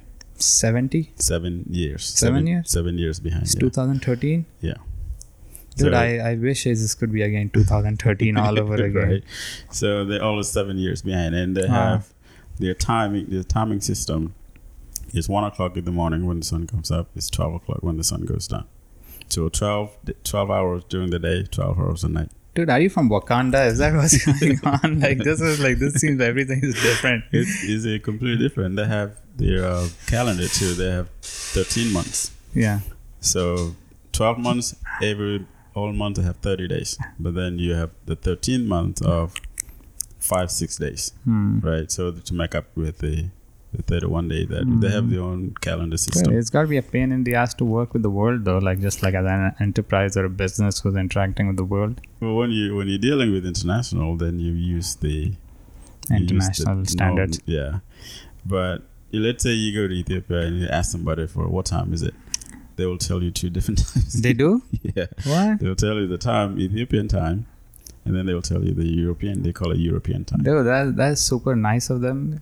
You know why? Like, can you imagine if you ask somebody here, hey, how much does that weigh or something? They're not gonna give you imperial and metric. Right. They'll say it weighs like 34 ounces. Like, I mean, that's volume, but you get that. It's like a certain number of pounds. Yeah. So that's interesting. Yeah. So what kind of government do you guys have there? Like, is it? I mean, I guess there's like a democracy. Do you guys have like an old monarch or something? That's the old monarch is not there anymore. It used to be emperors. I mean, you probably remember Emperor Haile Selassie, but all the emperors before that. Right now, it's a democracy. So we have the prime minister and we have the president. And like a parliamentary democracy, like British. Yeah, that's what they do. Yeah. So I think recently there's been a lot of Ethiopia and India have a very good relationship right now. They work together. Yeah, really look well at this podcast. But yeah, there we go. And they're also copying the education system that they do in India. So I'd go with caution on that one. But they're trying to do the same thing. They I'm not a big fan of it, but that's what they're trying to do. So I think recently they want to go back to the whole system because the new system they've been copying is not working. And so I think they're going to go back to the whole Ethiopian way of education system. But yeah, so the government is, you know, the prime minister and the president. The prime minister has more power, and they're promoting a lot of female involvement. So right now, I think 50% of the parliamentarians are females. Oh wow! And the president is also a woman. Are the presidents a woman? Yeah. But presidents are more nominal, like a ceremonial position. Yeah, but she's a woman. And then we have a prime minister. Yeah. And I mean, the Ethiopians came a long way economically. Also, they try to pull out of poverty. Yeah, within Africa, probably one of the better off countries economically. Right now, yes, the economy has been growing at least 10% a year for the last 10-15 years. Yeah. So you have ups and downs here and there, but I think they realize that war is not going to solve anything. So no more fighting. So there's Indian population there? Oh, yeah, growing a lot. So when I go back, I fly into Addis Ababa and then fly from Addis to my hometown. And I would have tons of Indians in the airplane. I'm like, where are you guys going? So they go work and they do it and do it. So there's a lot of farming land that has been sold to Indian farmers. So they're bringing this technology to have commercial farming. Yeah. And there's a vast land where I'm from that nobody's using. Does the Nile cut across Ethiopia? The Blue Nile does. So the Blue Nile from highlands of Ethiopia, right now they're building a dam. Yeah. A big hydropower dam. There's who you guys are having problems with neighboring countries? Egypt? Yeah, I've heard about that. Yeah, Egypt is causing quite a conflict. They don't want that dam to be built. Yeah. But, you know, we need it. Actually, there's probably Africa needs that. Yeah, there's probably treaties. Like, are there old treaties that go back? That was back in like 1959 or somewhere back 29, somewhere way back then. That gave it was between Egypt and Sudan. Ethiopia was not part of that treaty, so they gave Egypt 80% of the Nile water. So there's two different Niles. The Blue Nile comes from Ethiopia, and then the White Nile comes from Lake Victoria in Uganda. It goes to South Sudan, and then the Blue Nile goes through Sudan. They meet the Blue Nile and the White Nile. They meet in Sudan, in capital city Khartoum, and then they form the Lower Nile. They form the Nile that goes through Egypt and go to the Mediterranean Sea. Oh. So the Blue Nile is what Ethiopia is working on. Along the way, there's contributors that contribute to the Nile. So like we have a Baro River. You know, the Baro River is just where I'm from. It's just as big as the real Nile, but it's a contributor to the. To the Nile as well. So most of the water is coming from the highland, from the upper highland, Ethiopia and Uganda. So Sudan and Egypt they want to get the water from higher up. Yeah. And so now, because the technology is the high population in Ethiopia, and you need to use the water as well. So Egypt is trying to use the old treaty, but it's. Yeah, you gotta renew it. Like the world is changing. Things are changing. Yeah. So there has to be negotiation. Like if you're in the same geographic space, like there's got to be some sort of a cooperation. Right. And that's what the negotiation has been going for a little while. Ethiopia said, "Let's come up with a formula that will work for everybody," but Egypt doesn't want that. They want to control, just like it used to be. Like, well, no. You can't be the big daddy. That's what they try to do, right? Egypt tries to be like the big daddy of Africa. So Ethiopia said, no, you don't agree with us, then we're going to go ahead. Right now, this week, they started filling the dam. And It's a good timing because it's a raining season. So the water coming from the rain is adding on to the filling of the dam. So like apart from this water conflict, any other border conflicts around Ethiopia? Because what you got South Sudan, you got do you have Uganda on the south? Ethiopia and Uganda don't have any border. No border. Okay. So in the south is Kenya. And then you have Sudan and South Sudan, and then you get Somalia, and then Djibouti. Yeah. Up north. And Eritrea up north as well. Yeah. Mm. So there's no border war, but there is the South Sudan is a little bit there's unstable. Like a large civil war. Yeah. So causing instability within Western Ethiopia because the conflict in South Sudan. Yeah. And Ethiopia has been working really hard to try to bring peace into South Sudan, but they. Yeah, it's a problem. They've got like the tribe. There's almost a tribal conflict, and until the South Sudanese figure that out, I think a lot of it has to do with poor leadership. And if they get rid of this whole mentality and bring a new generation into leadership, I think this will go away. But the conflict now it's in South Sudan is just the old people that used to be together fighting for the independence. Yeah, what's the name now of those tribal warriors? I forgot the name. There's like a name for that. Initially the conflict started between between Dinka and Nuer. Hmm. So then it just involves everybody now. Yeah, makes sense. And I think it has a lot to do with poor leadership. Yeah, I mean it's power and if when you have different centers of power, I know then things are not going to be stable until the power centralizes in some way. Former rebels they used to fight a long time ago. Now they're the one that trying to run the country, but you don't know how to run a country. You're not a rebel movement anymore. It's easy to like plan. Yeah. That's the cliche, right? Any you watch any war movie. If there's like a warring tribe, they like capture a land, but they don't know what to do after that. Yeah. So that's why the United Nations and the international community, they'll be like, you gotta help, come up with the system and bringing new people. Yeah. That can actually run the country. Yeah, that makes sense. But they don't want it. Like, if I go back and try to get something, they don't like us. They don't like the young educator ones to go back. Like, no. They want to keep the old guard. Oh my God, that's such a global theme. Like you look at the United States, who's running the country, dude? Like that's maybe a few young congressmen, like and a couple of senators. Yeah. It's like an 80-year-old guy, another 80-year-old guy who's running, vying for presidentship. Yeah. What? Yeah. Are you fucking kidding me, dude? You have one guy who's on like Sudafed and the other guy who, I don't know, what do you take for dementia? Gabe, help me out here with the reference.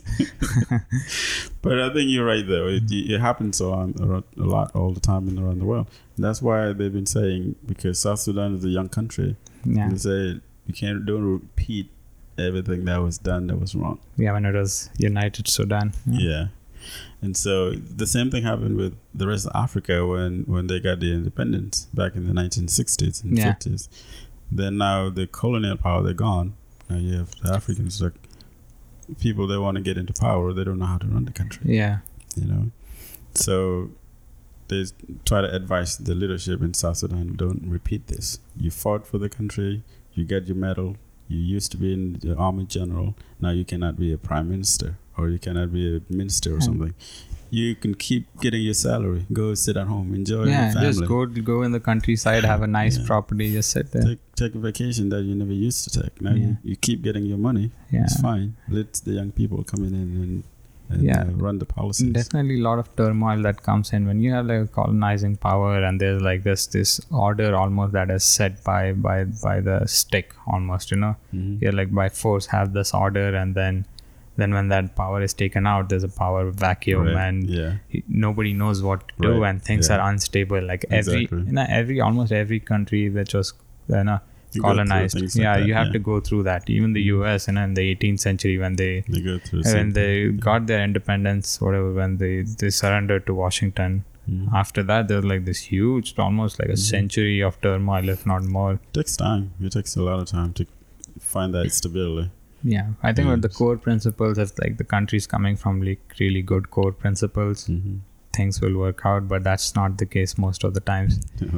Yeah, they're like Uganda. I was seeing this thing about Uganda in the 70s. They had all these Indians Uganda. Idi Amin kicked them out. He kicked them out. He made a law that, you know, like, we don't want any Asians. They call them Asians because they are Asians. True, and they had to kick them out. They went back to, I guess they went to England after that. So things like that. There's, once you don't know what to do, like, you try to start finding problems, like, and different things where there isn't really somebody. Yeah, man, this is awesome. Last, you know, like, I want to do, like, want to go back to pharmaceuticals for a second, and before we wrap up. Sure. So just going forward now, there's the coronavirus, and there's like a vaccine, and I'm sure they are going to come up with a vaccine. It's a matter of when, not if.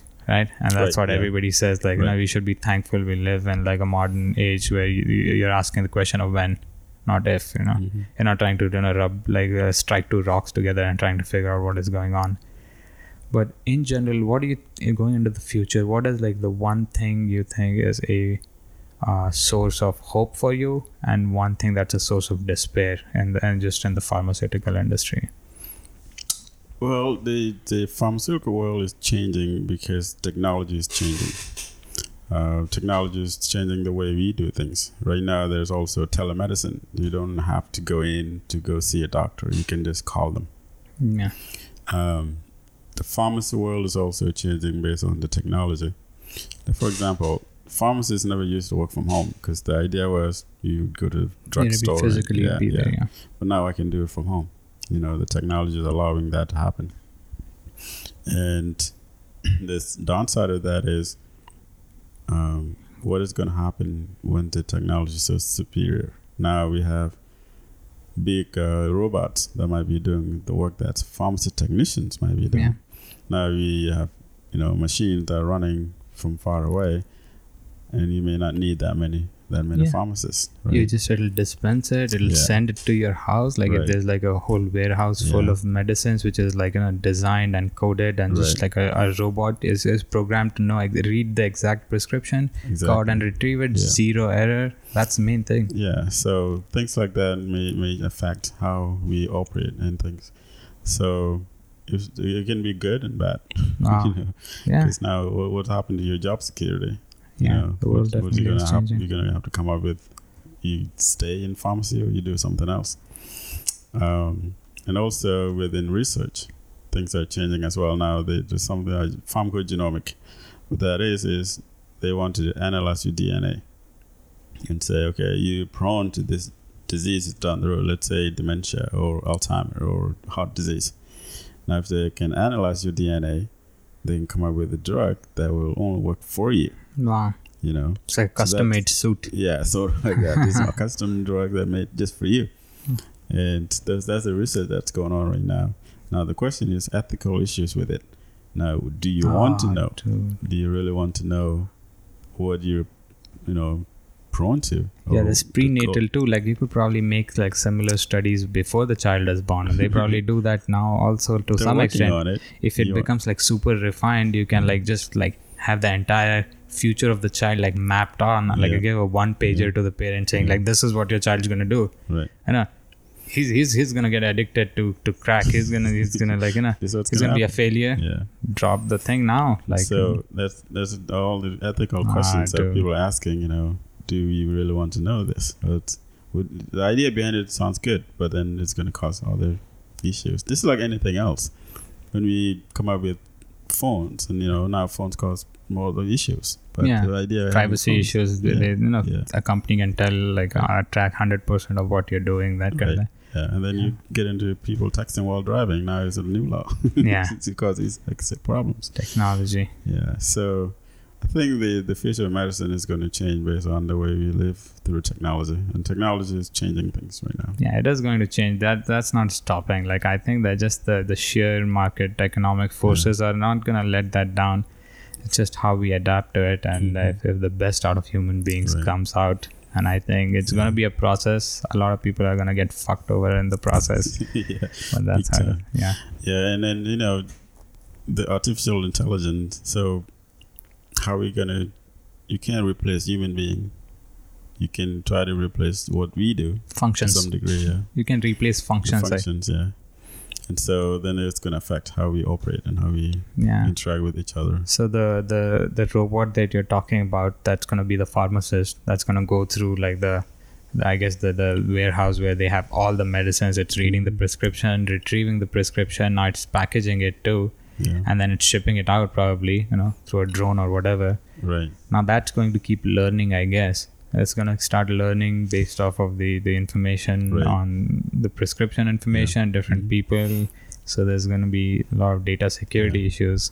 Now, Amazon is involved in pharmacy now. They have they bought pill pack they call it, yeah. So now Amazon is a big company. So they're going to trick things around. They deliver to you the next day. So now it's going to create competition with what we do, all the mail order pharmacies. Now, what can we do to combat and come up with a way to compete with Amazon? Yeah, and you don't have the supply chain network. You don't have a distribution network that Amazon has. Obviously, that's not your business, right? But I know, man. Yeah, when does it become a monopoly? Like, I think they're on a technicality right now because they're doing all these different things. Mm-hmm. So it's not a monopoly in one thing because they're doing but at what point do you just become too big to be one entity? Yeah, some people are not like that because then you're not going to have the competition. Yeah, so. For sure. Oh, this is really interesting, man. Just the ethical questions of what is going to happen with just again, when it comes to things like people's health, the one thing that everybody owns. Doug Stanhope had that line, what I own is the skeleton and the flesh that I came in, and my thoughts, anything other than that we can talk about. Right. But yourself, it becomes a huge ethical gray area when you start predicting and preemptively doing things to your body. Right. Yeah. And it's just a big complete. We don't know what's gonna happen. Yeah. We just keep asking questions and. Just go from there. Go with the flow, man. Go with the flow. That is a great great place to end that. Go with the flow, motherfuckers. Gabe Beyl, thanks a lot for doing this, man. I really appreciate you, man. Thank absolutely. You so much. This was a lot of fun, really engaging. Yeah. All right, folks. Thank you. Thank you, buddy. All right. Thank you for sticking around all the way up till the end of that episode. That was a fun one. Great time talking to Gabe. Hope you guys had a good listen as well. He dropped a lot of K-bombs, knowledge bombs in that whole episode. Super fun, super engaging. And I'm going to keep trying to make these better as I go, man, even sound quality wise. And just, my usual weird quips that I have in my head as I do these. So it's a fun process, and hope you guys can keep tuning in every week. And that'd be much, much appreciated. So I'm gonna leave the social media for both Gabe and I in the description. If you guys have the kindness in your heart to do that free thing, that would be fucking awesome. And thanks again for listening in. You guys have a great rest of your whatever. Thanks, bye.